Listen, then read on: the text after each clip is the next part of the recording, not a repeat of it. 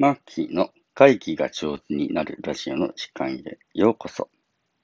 皆さんおはようございます。ファシリテーターの青木マッキーです。このラジオでは毎朝1テーマ10分で会議が上手になるコツを私、ファシリテーターの青木マッキーがお届けしております。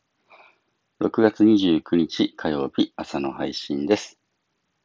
皆さんいかがお過ごしでしょうか？月末ですね。もう6月もおしまいですよ。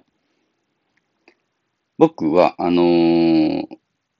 実家に帰ってきてます。はい。うん。あの、仕事の関係でちょっとこっち側に近いところまでね、車で出る用事があったので、実家に帰って久しぶりにうちの弟夫婦ですね、えっ、と、おしゃべりをしておりました。あのー親父が亡くなって初盆って言ってね、初めてのお盆を迎えるので、その初盆のスケジュールとかですね、でまあ家のことを、もろもろ話し合うわけですね。ね、僕、家族会議から国際会議までとか言ってね、えー仕事の領域を、青木正幸ファシリテーター事務所は家族会議から国際会議までを引き受けしますみたいな感じでやってるわけなんですけど、やっぱりね、久しぶりにあの実家の家族というかね、まあ自分が育った兄弟なんかと話をすると、ああ、なんかいろいろ思い出すなというか懐かしいなというふうな感じで、うん、思います。えー僕自身が、えー育った家族というのは4人兄弟ですね。僕の兄貴がいて、姉がいて、僕がいて、弟がいて、4人兄弟だったね。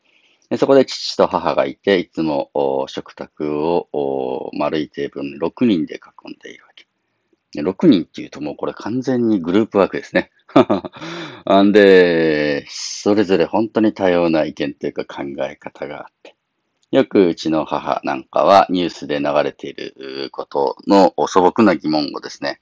えー、例えばニュースで円高だ、円高だって話をしたら、円高ってどういうことみたいなことをね、うちの親父によく質問をするわけですね。で、親父が、あその円高、あドル安みたいな、その価格変動相場制の話とかですね、えーなんか時事ニュース解説みたいなやつをすると。で、それを子供たちが聞いて、そうか、円高とはそういうことか、みたいな感じでね、えーこう学んでいくみたいな感じでした。だんだん子供らが大きくなってくると、それぞれの主義主張というのはすごく出てくるわけですね。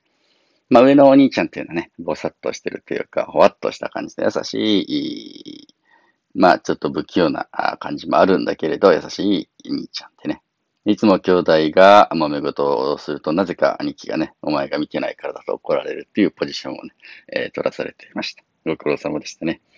うん。で、えーうちの姉なんかは比較的、あのー賢い様子を見る感じですね。うん。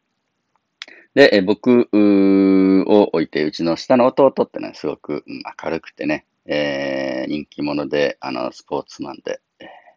楽しいのが好きな、愛嬌のある。4人同じ親から生まれてもですね、えー全然、なんだろ、性格が違ったり、攻めどころが違ったり、えー言うことが違うなと思ったりして、いろんな意見を、毎晩毎晩食事のたびに、うん、聞いて過ごしたなというのを実家に帰るとそういうことを思い出します。もしかすると僕がファシリテーターというお仕事ができているのは、そういうね、子供の頃、うん、毎晩6人でご飯を食べていたからなのかな、なんていうことを、まあ実家に帰るとね、そういう原点的なところを少し思い出したりいたしますね。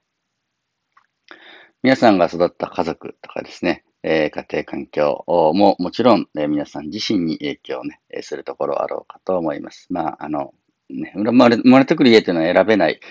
わけでありますので、えーまあ、いただいた環境で、え何かね、受けた影響を、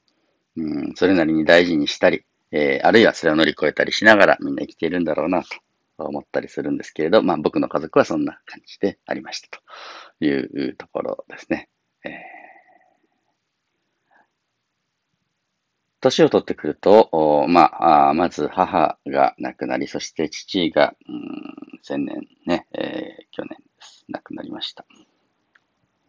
で、えー亡くなるとですね、やっぱり話し合いが必要になってくるんですね。えー一番直近の話はですね、あの、亡くなった直後のお葬式にですね。えー葬儀屋さんがもう即座に駆けつけて、えーところでって言って、えーあの、松竹梅 ありますけど、どれにしますかみたいな感じで、えーみたいな感じでね。もう亡くなってすぐ、あの、お葬式の、ある種の、なんていうの、お費用とかですね、えー、格式みたいなものとか、どういう感じの、お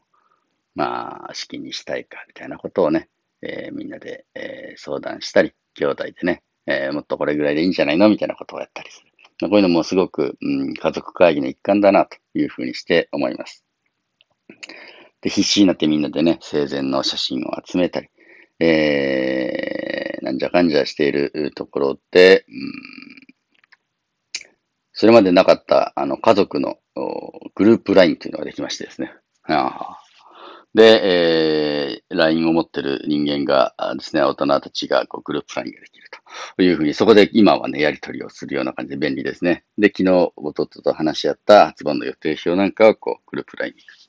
えー、面白いもんで、孫たち、孫たち、まあ、いとこ同士でね、いとこ同士の方が早くね、いとこ同士のグループ LINE っていうのも速攻出来上がっていてね、そっちでそっちでやり取りして、もうお年玉もらったらいくらもらったかとかいうのをね、情報交換できる仕組みになってしまいましたね。えー、で、家族会議で、えー、すごく、うん、大事だなというふうにして、えー、思うのは、やっぱりそれぞれの思い入れとかですね、えー、なんていうのかな。大事にしたいこととか、親に対する考え方とか、如実にこう出てくる感じがあるのでね、えー、それぞれのことをこう尊重できるような感じだといいなと思ったり、まあ亡くなった方がいるのであれば、その方の意思とかですね、えー、下で見たかったこと、方向性みたいね、そんな感じのことを大切にできるといいんだろうなと思っております。というわけで、今日は実家に帰ってきたんで、なんとなくしんみり、自分が生まれ育った家を見ながら、あ僕がファシリテーターになってきた理由と、うちの家族会議の様子のご紹介でありました。えー、お役に立つ話かどうかはよくわかりませんが、今日の配信はこんなところにさせていただきます。今日も最後まで聞いていただいて本当にありがとうございます。ファシリテーターのマーキーでした。